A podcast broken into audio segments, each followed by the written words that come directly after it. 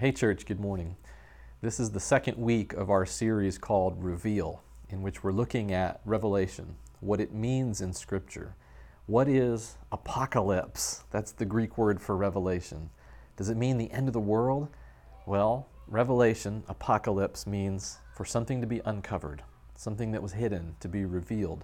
So we're talking about reveal. And last week we saw that God reveals what's most real that his revelation is usually not about answering our questions about the future, but revealing his own self to us. His power, his, per- his permanence, his knowledge, they're all put on display so that we can see what is most real. He's best revealed in Jesus, the perfect lens, the one by whom we check all claims that God has spoken Whenever we hear that God has told us to do something, we check that through Jesus. Any spoken revelation, any written revelation, we check it through Jesus. And so today we're going to talk about the very last chapter, the very last words in Scripture, Revelation 22, where God's revelation reveals who his followers are, the ones who look like and look for Jesus. God's revelation reveals the people that look like and look for Jesus. Have you ever seen a couple of people that looked a lot like each other because they'd been married for decades? In 1987, there was a study done to answer the question why do people look more and more alike as they age together in a marriage? And that particular study determined that people look alike because after all of the time they spend together, laughing and crying and mirroring each other's emotions, they begin to have the same kind of uh, wrinkles on their faces, that, that their bodies and their expressions become more alike over time.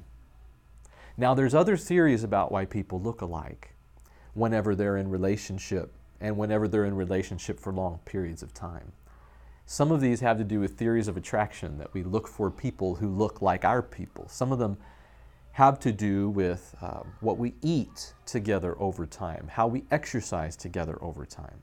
In other words, the habits of a life that shape our bodies shape both people in the relationship over time. But I love to think about this through the cartoon 101 Dalmatians, the Disney movie. There's a scene near the beginning of that movie where the dog, Pongo, is looking out the window at passing ladies and their female dogs as they walk down the street. He's trying to pick out somebody who might be a great match for Roger, his owner. Pongo's tired of the bachelor life and he's picking out a mate for both of them. And then he sees all of these uh, people walk by who look just like their pets. And some of them are too old, and some of them are too young, and some of them are too fancy, and some of them are too frumpy. And then he sees the one this lady Dalmatian and the lady owner who happens to be just the right match for his Roger. And he runs out into the park chasing after them and causes the cute meet to happen, and then the couples come together. So, this is something in our cultural imagination that people look more like the ones they love over time. And actually, this is very much what Revelation 22 describes the children of God as being like, as they look more like Jesus and they look for Jesus throughout their life. The book of Revelation, in a sense, is not about the end of the world, although it discusses that topic a lot. It's about who the followers of Jesus are and what kind of person Jesus is, what kind of Lord he is. And it's about the people that look at Jesus so long and so hard that they begin to see the rest of the world as out of focus compared to Jesus, who is in sharp focus. And these people begin to mirror their attitudes and their actions after Jesus. They eat what he eats, they exercise when he exercises. Their smile lines and their frown lines and their wrinkles begin to look more like Jesus. And even though we don't see him physically the way we see our spouse or our children or even our pets, because we look at Scripture so intently looking for Jesus, we begin to look like him as we look for him. Today, let's take a look at Revelation 22, verses 7 through 21, to see how John paints this picture at the very end of the Bible, the final words, the closing words of Scripture. First of all, there's two beatitudes in today's reading. And we had one beatitude in last week's reading, which is a blessing. It's when Jesus says, This kind of life is a blessed life, a full, supremely happy life. Jesus gave Beatitudes at the Sermon on the Mount, and at other times in the Gospels, he makes a declaration about what kind of a life is a blessed life. What is the good life? And in Revelation, there are seven of these. We saw the first one last week. We're seeing number six and number seven today. So Jesus says this in Revelation 22 7 Look, I am coming soon. One of three times that he promises that he is coming in today's reading, that he will return. He hasn't forgotten. He's not absent minded. He's not delayed. He's coming soon. And we wrestle with what soon means. Because for these folks in the first century, it might seem like he didn't come soon. For those waiting down through the centuries until the 21st century, it may seem like he hasn't come soon. For those of us waiting today, longing for his coming, it may seem like he's not coming soon. But in Jesus' reality, in his eternal, the one who was, the one who is, the one who is to come reality, he's coming very soon. Our waiting for him is not really that long. And so he calls us to endurance and faithfulness. He says, I'm coming soon. And blessed is the one who keeps the words of the prophecy written in the scroll. Blessed is the one who keeps the words. What does it mean to keep the words? Well, it means to obey them. But even more than obeying them, it means to treasure them, to guard them, to hold on to them, to cherish them, to store them away and bring them out and look at them. You know, I think about a parent who has sent their child off to college and who is waiting for them to come home and visit. The kid might send a note through the mail, or these days just a text message to say, Hey, mom, coming home. Uh, get my room ready. Can I do laundry? Are you going to cook anything? Whatever they might ask for. And the mom, so excited that her child is coming home, looks at those words, cherishes those words, reads those words. Maybe the mom and dad comment to each other multiple times the week ahead. Now, they said that they're coming at 7, right? Because they want to get everything ready. Think about a date with a guy coming to pick the girl up, 7 o'clock sharp. And she checks her message to make sure that she's read it right. He checks his message to make sure she really did say yes. They treasure the words, they look at the words, they think about the words, they consider the promise in the words, and they consider their role in the fulfillment of that promise, the realization of that relationship. The mom and the dad begin to make preparations in earnest. The child, well, maybe they make some preparations, but they're really looking forward to mom and dad having things ready. The two people on the date, they're getting themselves ready. They take a look in the mirror and see how things are going. Uh, we've all done that, haven't we? Taken a look in the mirror and said, "Woo, it's not it's not going great right now. Got to work on that." Got to get a haircut. Got to wash up. Got to try to look our best for the people that we care about. And so, cherishing these words, keeping these words, is obedience. But it's always more than mere obedience. It's obedience with heart, with expectation, with promise, with hope. And so, it's a funny thing that happens right after Jesus says that. John, the disciple of Jesus, the dearly beloved, now in his old age, exiled on the island of Patmos, caught up in the Spirit, seeing this revelation on Sunday, on the Lord's Day. He's, he, he gets these words from Jesus Blessed is the one who keeps the words of the prophecy. And then John, almost immediately, makes a major mistake. And this is John the disciple. So if he can make these mistakes, you know that you and I will. He says, I, John, the one who heard and saw these things, when I had heard and seen them, I fell down to worship at the feet of the angel who had been showing them to me. We go, What? You're looking for your loved one, and then your focus drifts over here? Like you're looking for Jesus, but your focus drifts to this angel? You know, this would be like the mom and the dad in my scenario getting distracted by the fact that the neighbor lady is coming over to drop something off, and they forget that their child is coming. Or this would be like the two people getting ready to go on the date, getting a call from a friend and forgetting that it's time to go on the date. It's, it's almost inconceivable that somebody who is longing and expecting for a moment of reunion would forget or would turn their attention towards someone else. And yet, it's in our hearts. All of us do this very often. We want to think about Jesus, but we start thinking about selfish things. We get distracted by the ones who mediate Jesus to us instead of fixing our eyes on Him alone. You know, this is easy, easy to do in, in our work, in our church life, our worship life. It's easy to do just in our world with the cares that are going on in our towns or in our country. It's easy to do at every, every age and every stage. This is what happened to the Israelites at Mount Sinai. God called them out of Egypt. He took Moses on the mountain for 40 days. The people were to wait expectantly, but they can't wait they immediately get distracted. They make themselves an idol, a golden baby cow of all things, and say, This is Yahweh who brought us out of Egypt.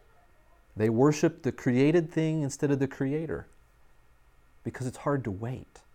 And John nearly does the same thing here. The angel says to John in verse 9, Don't do that. I'm a fellow servant with you and with your fellow prophets and with all who keep the words of the scroll. Worship God. And so John reminds us that treasuring these words, keeping these words, is not easy even for an apostle. Even for an apostle who's caught up in the Holy Spirit on Sunday, worshiping God takes attention, takes effort.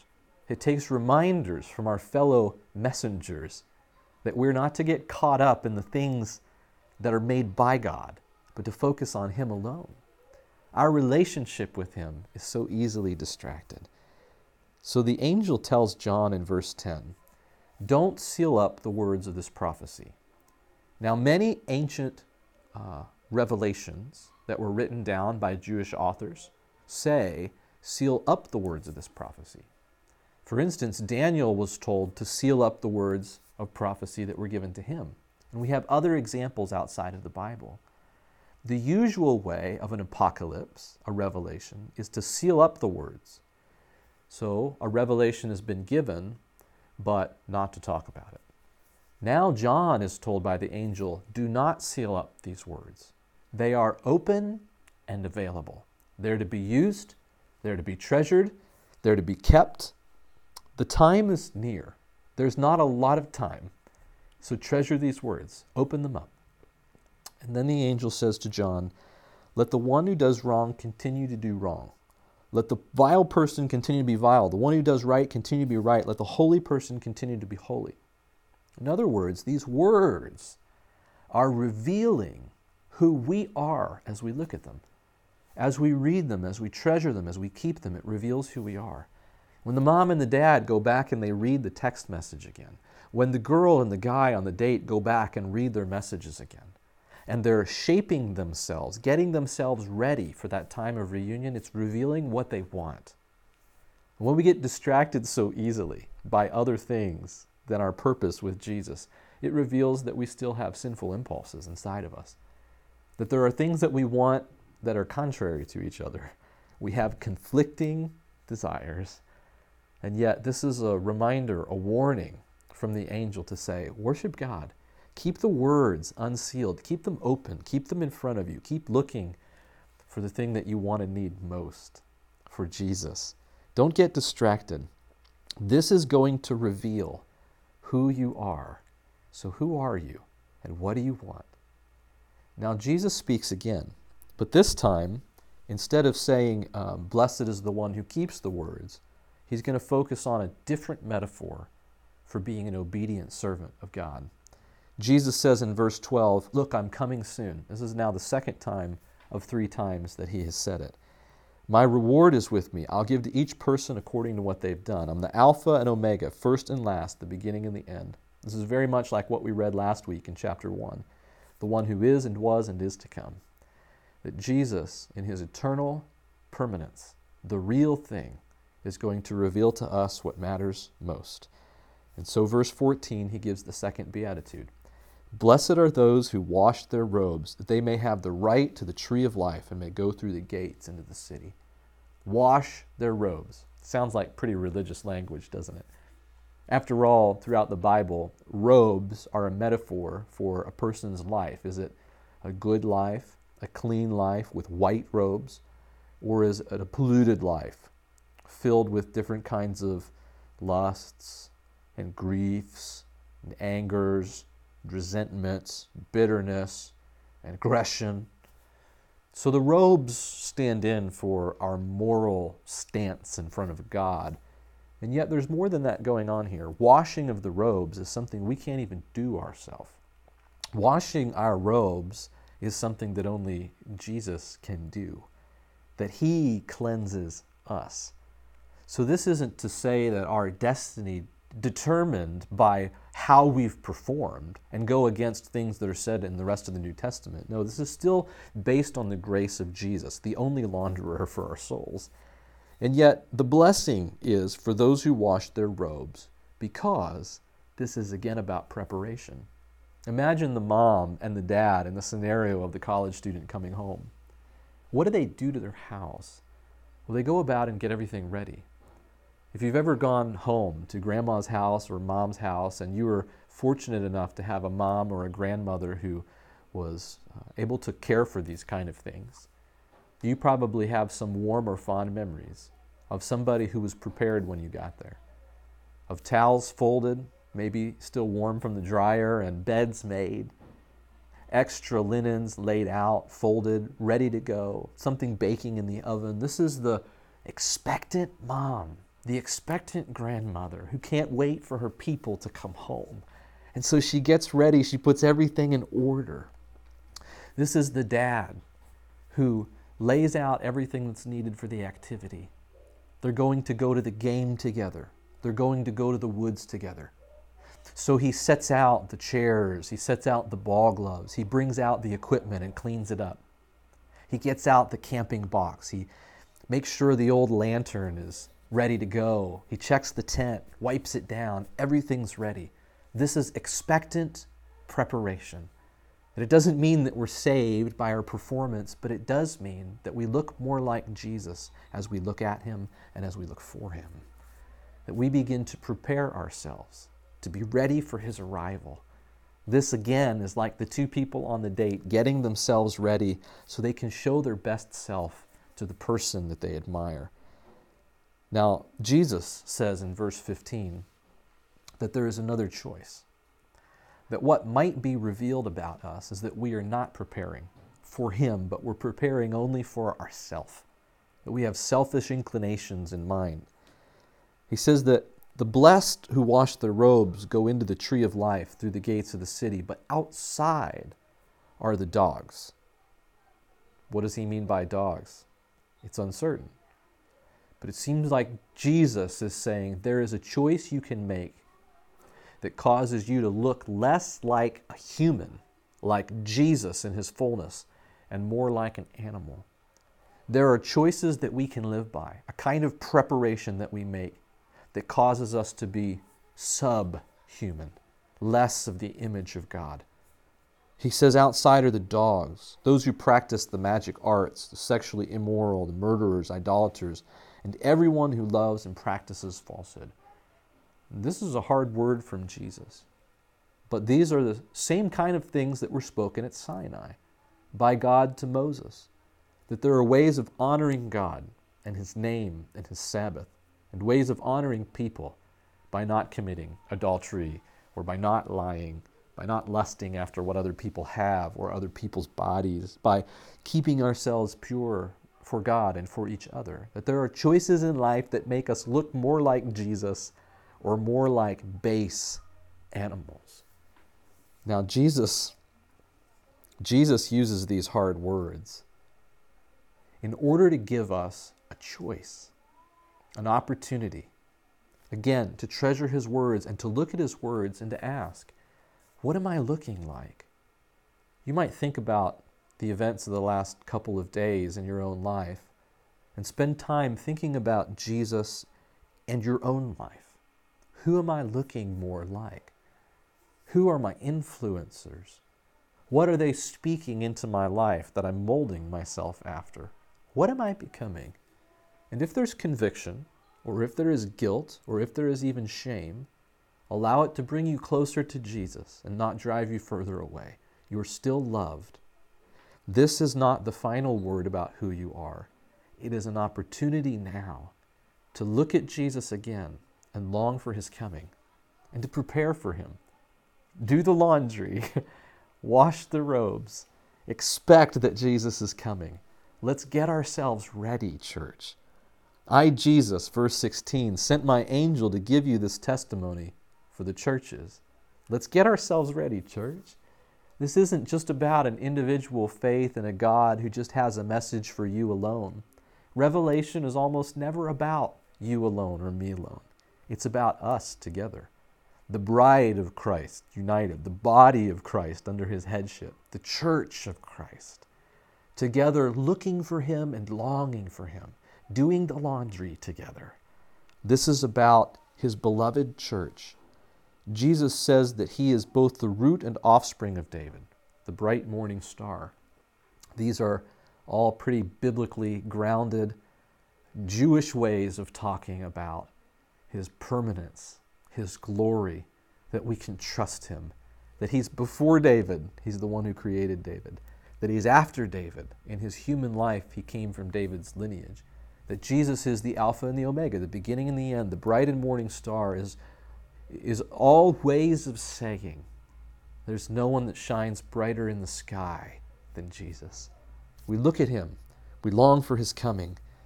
And so, the Spirit and the bride in verse 17 say, Come. They cry out, Come. Jesus has said twice now, I'm coming soon. And the Spirit causes the church, the bride, to long for his coming, to look forward to it.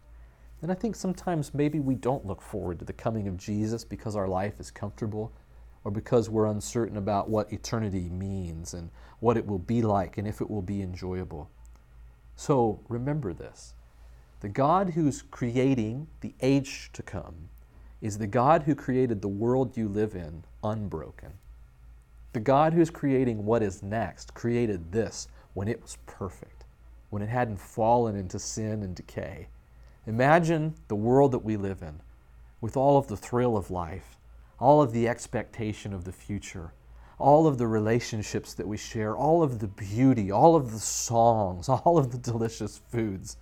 Imagine those made anew.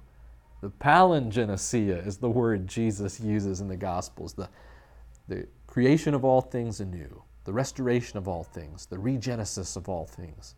This is the way the Bible talks about the future. And the Spirit and the bride, when they recognize the good Creator is making things new again, say, Come on, let's go there.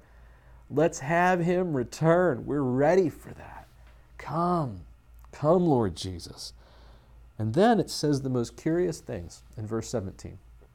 It says, The Spirit and the bride are longing for Him. They're looking for Him and longing for Him, and they say, Come. But let the one who hears say, Come. So, what does it look like? To evangelize in the spirit reality of Revelation 22. What does it look like to evangelize in this uh, Jesus is our mirror, we're looking at him and longing for him reality? It's that we call out for him, we long for his coming, and people that see that longing, that hear that longing, they're invited to join the song, to join the chorus, and also say, Come, Jesus.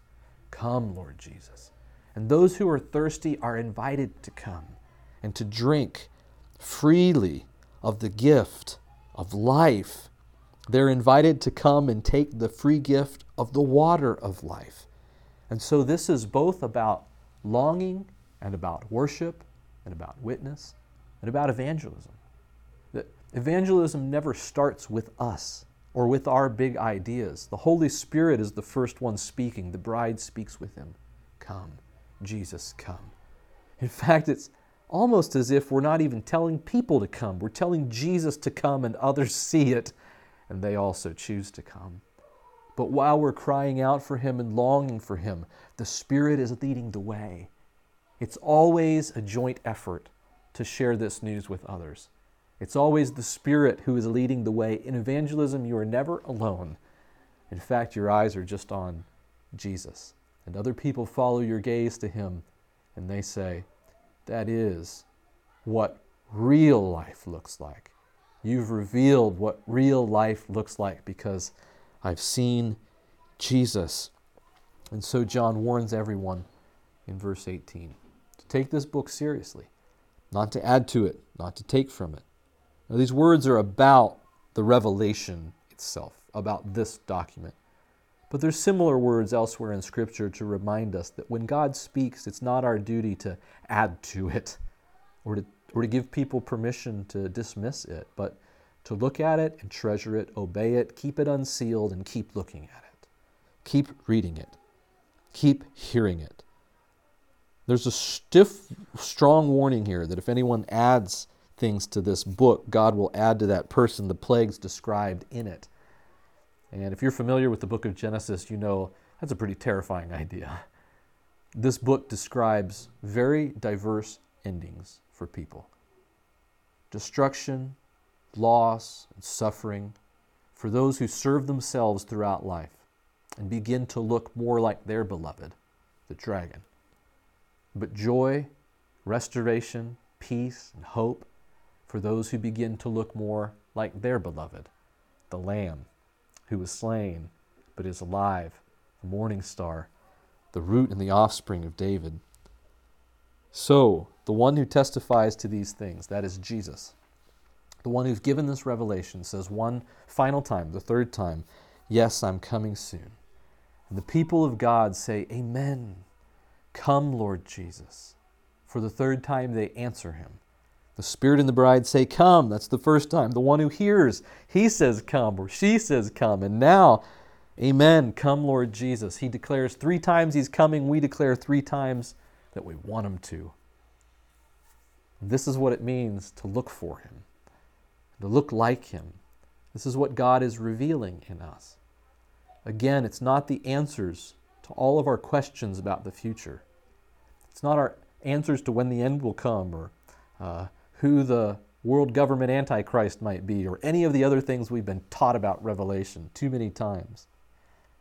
This is about who Jesus is, the most real and perfect lens through whom we see the Father. And it's about who we are as we are revealed to be like Him, to be His doppelgangers, to be little Christs, to be formed in His image anew, as we were formed in His image at the beginning. Let's pray Lord Jesus, come quickly into our hearts, into our church, into our neighborhood, into our world, and into this universe to bring about the new age that you've planned to come. And the church together says, Amen. The grace of the Lord Jesus be with God's people. Amen.